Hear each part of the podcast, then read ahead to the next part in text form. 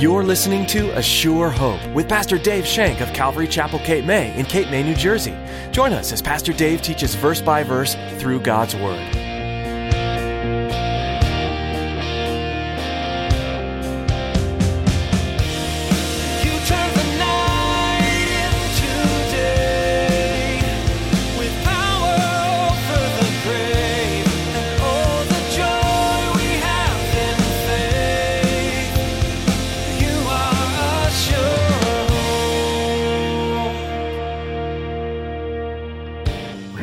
Savior. We are all exactly alike. There is no difference between any of us because we all are in need of salvation. That's what Philip saw. Philip saw people in need of salvation. He didn't judge them by their height, by their weight, by their looks. He didn't judge them by their color. He didn't judge them by their religion. He didn't judge them by what anybody else had said. He judged them on the sheer basis of Jesus Christ, and Jesus Christ is available to all. The gospel message is unique in that it removes all boundaries between God and man, be it race, reputation, past, or otherwise. As Pastor Dave will teach you in his message today, we would do well as believers to remind ourselves of this simple truth regularly so as to avoid developing pride in our hearts. Now, here's Pastor Dave in the book of Acts, chapter 8, as he continues his message Revival of One. You are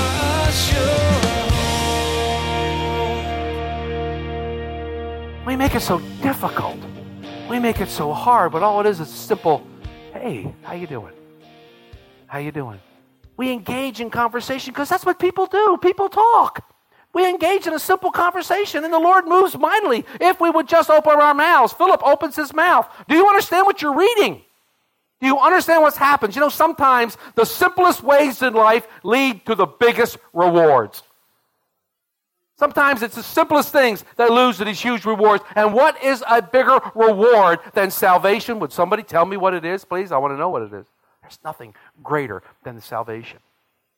And if you have ever led anybody to the Lord, man, that's special. That is majorly special.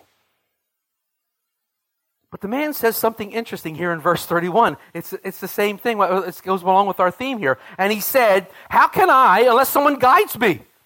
And he asked Philip to come and sit with him and guide him through the scriptures. Philip's got to be looking around. He's got to be wondering what's going on here. The Apostle Paul has this great, great thing in, in, in the book of Romans when he's talking to the church at Rome. And in chapter 10, he says, For whoever calls upon the name of the Lord shall be saved. And he says, How then shall they call upon him whom they've not believed? And how shall they believe in him whom they have not heard? And how shall they hear without a preacher? And how shall they preach unless they are sent? As it is written, How beautiful are the feet of those who preach the gospel of peace, who bring glad, t- glad tidings of good things. You can find that in Romans 10, verses 13 through 15. Paul declares that in order to preach the gospel, you have to be sent. Philip was sent. Philip was sent to God. We've been sent by Jesus Christ. Jesus Christ has given us the authority to go and preach the gospel message. He, the Great Commission in Matthew 28. We've been given that. It's conceivably that God could have chosen any means for this message of salvation to come. He could have chosen any means. Angelic beings could come and, and give the message of salvation. He could, could have chosen a dumb animal. Careful. He could have chosen anything, but he's chosen us. He's given us the responsibility. He's given us the responsibility to bring this gospel message. He brings normal people to a message of Jesus Christ. We are the preachers. We're the ones that are being sent. And God now was ready to use Philip in a special way, in a most special and positive way. And this is called beautiful feet. Not happy feet or dancing feet, it's beautiful feet. When somebody brings the message of salvation, they partner with God for the salvation of men. Feet speak of activity. It speaks of an action, a motion, a progress. And those who are active in making work and preaching the gospel, they have beautiful feet. That's what the scripture's talking about. It's no coincidence that the scripture that the Ethiopian was reading was from Isaiah 53. Isaiah 53. Can you imagine that? Look at verse 32 of our study of Acts. The place in the scripture which he read was, He was led as a sheep to slaughter, and as a lamb before its shearer is silent. So he opened not his mouth. In his humiliation, his justice was taken away, and who will declare his generation? For his life is taken from the earth. What a wonderful, beautiful passage from the prophet Isaiah. It's describing God's suffering servant. You know, Isaiah 53 deals entirely with Jesus Christ. It deals with his birth, it deals with his life and his ministry, it deals with his substitutionary death, and it deals with the victorious resurrection of Jesus Christ. So, Isaiah 53, a beautiful, beautiful passage. One that the, that the Jewish people will deny. And I think it's hysterical. Have you asked any, have you, have you ever asked a Jewish person if they read Isaiah 53? I usually get the same response when I ask that. I always say, when we start talking to them, I go, Well, have you read Isaiah 53? How do you reconcile that? Oh, I know. Oh, I know. You want me to say it's about Jesus. You want, I said, No, I don't want you to say about Jesus. I want you to tell me what it is. You're the one that's saying about Jesus. That's what they always say. They always try to fight back at you. It is a clear picture of the Messiah. It's a clear picture of the suffering Messiah. The Ethiopian was focused, on two verses, chapter, uh, verses 7 and 8, which describe our Lord as a willing sacrifice for sinners, even to the point of use, losing his human rights. Philip asked the question. The Ethiopian eunuch answered him and said, I ask of you, what, whom does the prophet say of this? Is it of himself or another man? Again, Philip saying, Oh, Lord, it can't be this easy. Oh, Philip starting to realize why he came down to the desert. Philip thought his new ministry was going to be the lizards and snakes. And here he is preaching to the Ethiopian guy in the chariot. Philip is obedient to the Lord one more time, and he opens his mouth and he preaches Jesus, the central figure of life, the central figure of everlasting life, and the central figure of a revival Jesus Christ. He preaches Christ. What a wonderful Bible study that must have been. What a wonderful time. I'm sure he took them through the entire 12 passages and verses of 53 that describe Jesus' royal lineage, his incarnation, and his vicarious atonement. We, like sheep, all have gone astray. Each of us have turned his own way, and the Lord has placed on him the iniquity of us all. Wow. I'm sure Philip then pulled out several messianic psalms like Psalm 22. I wonder how long it lasted. Not only was the Ethiopian convinced, he was marvelously converted. What a glorious day for the kingdom as another soul is kept out of hell. What a glorious day. The gospel, the power of the gospel here is clearly seen. The power of someone to explaining the gospel and the eager listener and the conviction of the Holy Spirit. This is a divine appointment. This is what happens. This is what happens when we decide to take it on the road, when we decide to share God's love. We're all so nervous. We're all so bent up and tied. Should we or shouldn't we? Gee, do I speak to the person? Nah, I better not. Yeah, yeah, I better. No, I better not. Yeah, I better. We get all so tied up. If we would just step forward and open our mouth boldly and allow the Holy Spirit to do its work, oh my gosh, how wonderful it would be. It gets better. As they went down the road, they came to some water.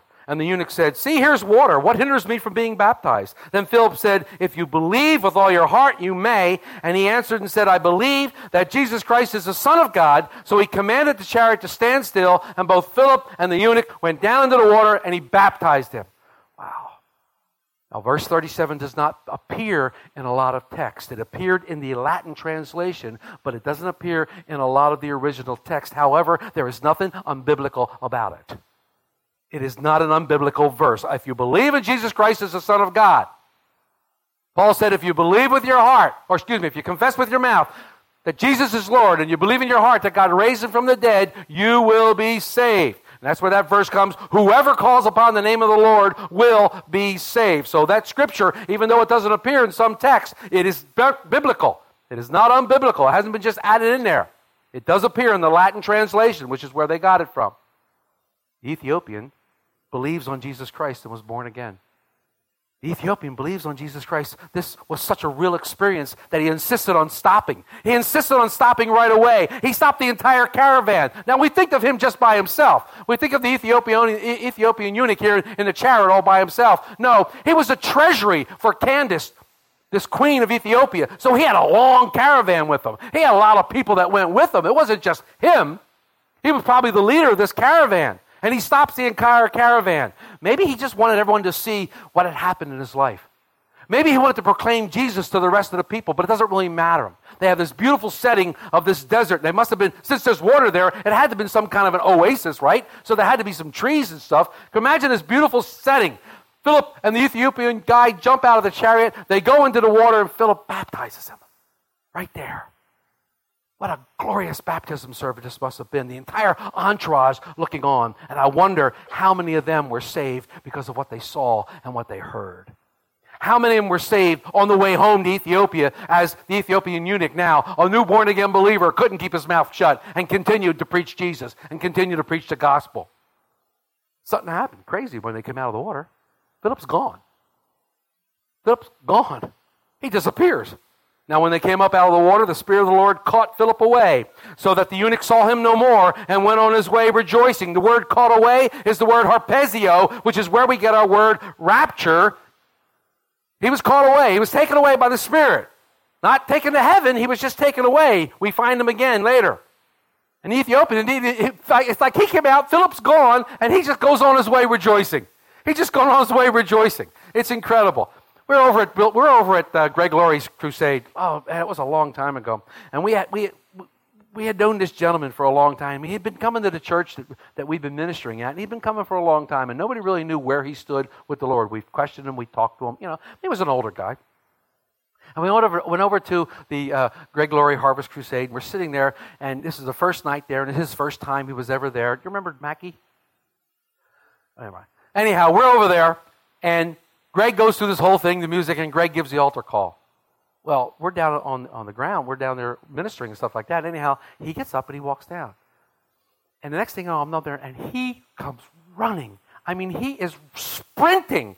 Like this guy, I'm like, whoa, you're gonna have a heart attack, man. This guy is sprinting, sprint up the steps of the of the of the uh, it was the spectrum that time, and he came to me and says, "I did it, I did it, I accepted the Lord." And he was, jo- I mean, I'm like, whoa, when I, you know, as I was rejoicing with him, he goes, Woo. He went away. And almost every person he saw was like, I accepted the Lord. I accepted the Lord. I accepted the Lord. I'm like, wow. Uh, that's, I can see, I can see the Ethiopian guy doing the same things. Whoa. This guy was so, he was so on fire. It was incredible. It was incredible when the born again experience hits. You talk about rejoicing. We talk about rejoicing. Talk about a, a, a revival of one. Wow. And the, and the, Ethiopian, he leaves. He says he goes on his way rejoicing. We don't know what happened, but we read in church history, and I love church history because we can fill in some of the gaps. It says that this Ethiopian became a missionary of Jesus Christ in Ethiopia. And church history says that many came to faith in Ethiopia because of this man's testimony. A revival of one. It's interesting that the Samaritans, when they received Jesus, was great joy. And now the Ethiopian, when he received Jesus, he leaves with rejoicing. What a trip home he had, rejoicing all the way. When a sinner comes to repentance, there is great joy. Scripture says even the, the angels rejoice. The burden of sin is lifted and the soul is cleansed. You can do nothing but rejoice, and you have joy unspeakable. And the word that translated there is joy inexpressible. You can't even express the joy you feel that has happened in your life because of salvation. It's so profound. Peter speaks of this in 1 Peter 1, verses 3 to 9. He says, Blessed be the God and Father of our Lord Jesus Christ, who according to his abundant mercy has begotten us again to a living hope through the resurrection of Jesus Christ from the dead to an inheritance incorruptible and undefiled, and that does not fade away, reserved for you in heaven, who are kept by the power of God through faith for salvation, ready to be revealed in the last time. In this you greatly rejoice, though now you, for a little while, if need be, you have grievous trials. That the genuineness of your faith, being much more precious than gold that perishes, though it is tested by fire, may be found to praise, honor, and glory at the revelation of Jesus Christ, whom having not seen, you love Though now you do not see him, yet believing, you rejoice with joy inexpressible and full of glory, receiving the end of your faith, the salvation of your souls. It explains that wonderful rejoicing we have in Christ. We can't explain it. There's so many things we have in Christ that we can't explain. This inexpressible joy, the peace of God that surpasses all understanding. Those things, they're unexplainable. They're unexplainable. Fear not, because our buddy Philip does reappear. He reappear, reappears in the city of Azotus. The, in the next verse, it says, But Philip was found at Azotus, and passing through, he preached in all the cities till he came to Caesarea. Philip is the consummate evangelist. Philip now, he's, he's going everywhere he, everywhere he goes, he's talking about Christ. Just like Peter and John, he's talking about Christ. 20 years later, 20 years now from this, in Acts 21, verse 8, Hope it doesn't take us 20 years to get there. In Acts 20, in 21, verse 8, Philip appears again as an evangelist in Caesarea. And he has two daughters that are prophetesses. And we'll meet up with him when we get to that point. But Lord is never finished with his people. R. Kent Hughes writes this of Philip. He says, If Philip had not loved people with the love of Jesus Christ, he would have never reached across the substantial barriers that existed between the Samaritans and the Jews. We talked about that. Remember the barriers that existed? Philip reached across them. Philip loved the Jews. Philip loved the Samaritans. Philip loved the Gentiles, loved the blacks, loved the whites. It made no difference to him. It made no difference to him. You know, it's interesting. The first time I ever was honored to teach the Word of God on a Sunday morning, I knew about it in about two weeks in advance. Now, I had done, uh, I had done Bible studies at the Rescue Mission over in Atlantic City for a long time. And I used to teach Bible studies on a regular basis. But to teach the Word on Sunday, that was big. That, that, was, that, was, that was very important. And I became very, very nervous. I became very, very uh, edgy, even though I was preparing. This was the first time I'd ever done it. And on the week before I was supposed to teach, somebody said to me, Well, it's your turn next, Dave. Why don't you just view everybody like they're uh, from the rescue mission? Just look at everybody like they're from the rescue mission, and you won't have any problem with that. I went, Yeah, that's, that's, yeah, I don't know. So I went home and I was praying about it, and all of a sudden it hit me. We all are like everybody from the rescue mission. We all need a Savior. We are all exactly alike. There is no difference between any of us because we all are in need of salvation. That's what Philip saw. Philip saw people in need of salvation. He didn't judge them by their height, by their weight, by their looks, but he didn't judge them by their color. He didn't judge them by their religion. He didn't judge them by what anybody else had said. He judged them on the sheer basis of Jesus Christ, and Jesus Christ is available to all. Shouldn't that be our cry? Shouldn't that be our want? We shouldn't go around hiding from somebody because they think differently than we do? Because they act differently from we do? They're not from the same social status as we are? That shouldn't have any bearing whatsoever. We're all sinners. Where mankind is fallen, and we all need salvation. And Philip knew that. But Philip was in touch with the Holy Spirit. Philip was in touch with the Holy Spirit. The Ethiopian was seeking God. The Ethiopian was seeking God, and Philip was in touch with the Holy Spirit. Lord, place these two together. Philip preaches Jesus Christ to the Ethiopian. He didn't use gimmicks. He didn't advertise. He didn't do all kinds of strange things. He just preached the Word of God and allowed the Word of God to do what the Word of God was supposed to do. It touched the heart because he genuinely cared for them. He genuinely cared for people. Listen to this poem by George MacDonald. We're almost finished. A poem by George MacDonald. I said, Let me walk in the field. He said, No, walk in the town. I said, There are no flowers there. He said, No flowers, but a crown. I said, But the skies are black. There is nothing but noise and din. And he wept as he sent me back. There's more, he said. There's sin. I said, But the air is thick and fogs are veiling the sun. He answered, Yet souls are sick and souls in the dark undone. I said, I shall miss the light. My friends will miss me, they say. He answered, Choose tonight if I am to miss you or they. I pleaded for time to be given. He said, Is it hard to decide? It will not seem so hard in heaven to have followed the steps of your guide.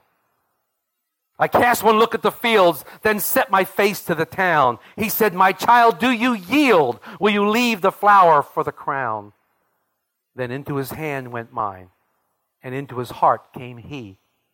And I walk in a light divine, a path I had feared to see. God's path leads us to people. You see people every single day in your lives, people who are going to hell, people who are dying in their sin, people who will be burnt alive and be separated from God eternally if we do not do something. We are to yield to the Holy Spirit, yield to His movement. We are to listen to Him and allow Him to be our guide. And He guides us in many, many different ways. And He has a guide for each one of you and a place for each one of you. It may not be a foreign country, it may not be someplace else. It may be as foreign as Lower Township, New Jersey. We don't know. But we need to understand and we need to proclaim the gospel of Jesus Christ because it's the power of God to salvation. God's grace that rescues sinners. God loves people. He wants us to love people with His love. Won't you be one that God uses? The eyes of the Lord run to and fro throughout the whole earth to show Himself strong on behalf of those whose heart is loyal to Him. God's eyes are looking for someone to send, looking for someone to send to the person next door, looking for someone to send to your mother, to your father, to your kids, to your grandchildren, looking for someone to send to your coworkers, looking for someone to send to those that are broken, that are hard-hearted, that are, that are dying in the world. God is looking for someone to send. Won't you be an Isaiah and said, Here am I, God, send me. Here am I.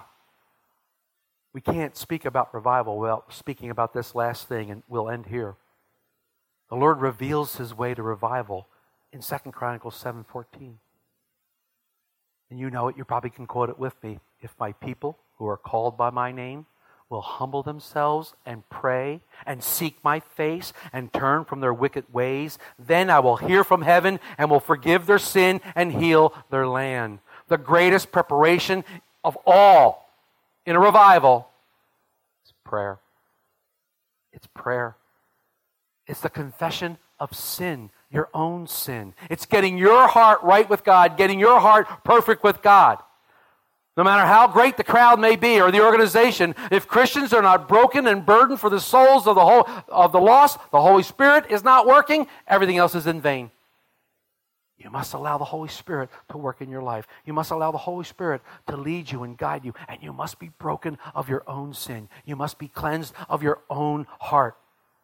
The Bible says in James 5:16, "The effectual fervent prayer of a righteous man avails much." How many times are you really fervent in your prayers? How many times are you really desperate before God? How many times do you really seek God with all of your hearts? Remember, it says, if you seek Him with all your hearts, you will be found. He will find you. He doesn't really like us to come half hearted and have that half hearted attitude, but a total commitment. The Lord wants revival. The Lord wants revival. He wants to reach people, and he, he wants to reach people with His gospel message. He has given us the authority to carry this message, and He's preparing hearts right now to receive this message. He's preparing hearts that we don't even know that are receiving this message right now. Is He preparing you? Are you praying? Are you asking for the filling of the Holy Spirit and asking to put someone in your path tomorrow that you can share the gospel of Jesus Christ with them? Are you praying for a revival? You're praying for our sins to be cleansed. Are you praying for your sins to be cleansed? Are you yielded totally your heart? Have you yielded every single thing in your life and given it to Him? And said, Here am I. Send me. I'm ready. He's looking for someone to go to the desert. He's looking for someone to go out into the dark place. And for some crazy reason, he's chosen humans to carry the message. What an honor. What a blessing that he would carry, we would be allowed to carry this message into the wasteland of life. We carry a message of hope and salvation. Are you ready for a revival of one? A revival that begins in your heart? You The stories you've been hearing about Peter, Paul, Stephen, and the many other followers of Jesus are meant to inspire you and encourage you. These brave people lived long ago and had the privilege of seeing the gospel message spread from its point of origin, Jesus himself. Their testimony and diligence in spreading the good news of hope and new life changed hearts and saved countless people, and continues on even today through the writings and Acts and the rest of the New Testament. However, the lives you were studying weren't without trial. Each disciple of Jesus faced persecution in some form, yet it never swayed them to abandon their faith. What difficulties are you facing for Jesus now? Don't lose heart. Remember that you're sharing the truth, and that the truth can set people free. You have the Savior of the world on your side, and He will stand with you through every trial and triumph. We're so glad you joined us for today's edition of A Sure Hope as we continue to study the book of Acts with Pastor Dave Shank. If you'd like to listen to more teachings, we invite you to visit our website, ASureHopeRadio.com. Feel free to download and share Pastor Dave's teachings or subscribe to our podcast on iTunes. Are you in the Cape May area? If so, we want to meet you. Come join us this Sunday at 10 a.m. at Calvary Chapel, Cape May to learn more from the Word, sing praises to your Lord, and fellowship with your brothers and sisters in Christ. Find out more at ASureHopeRadio.com. Thanks for joining us today on we're ready now to stand up on our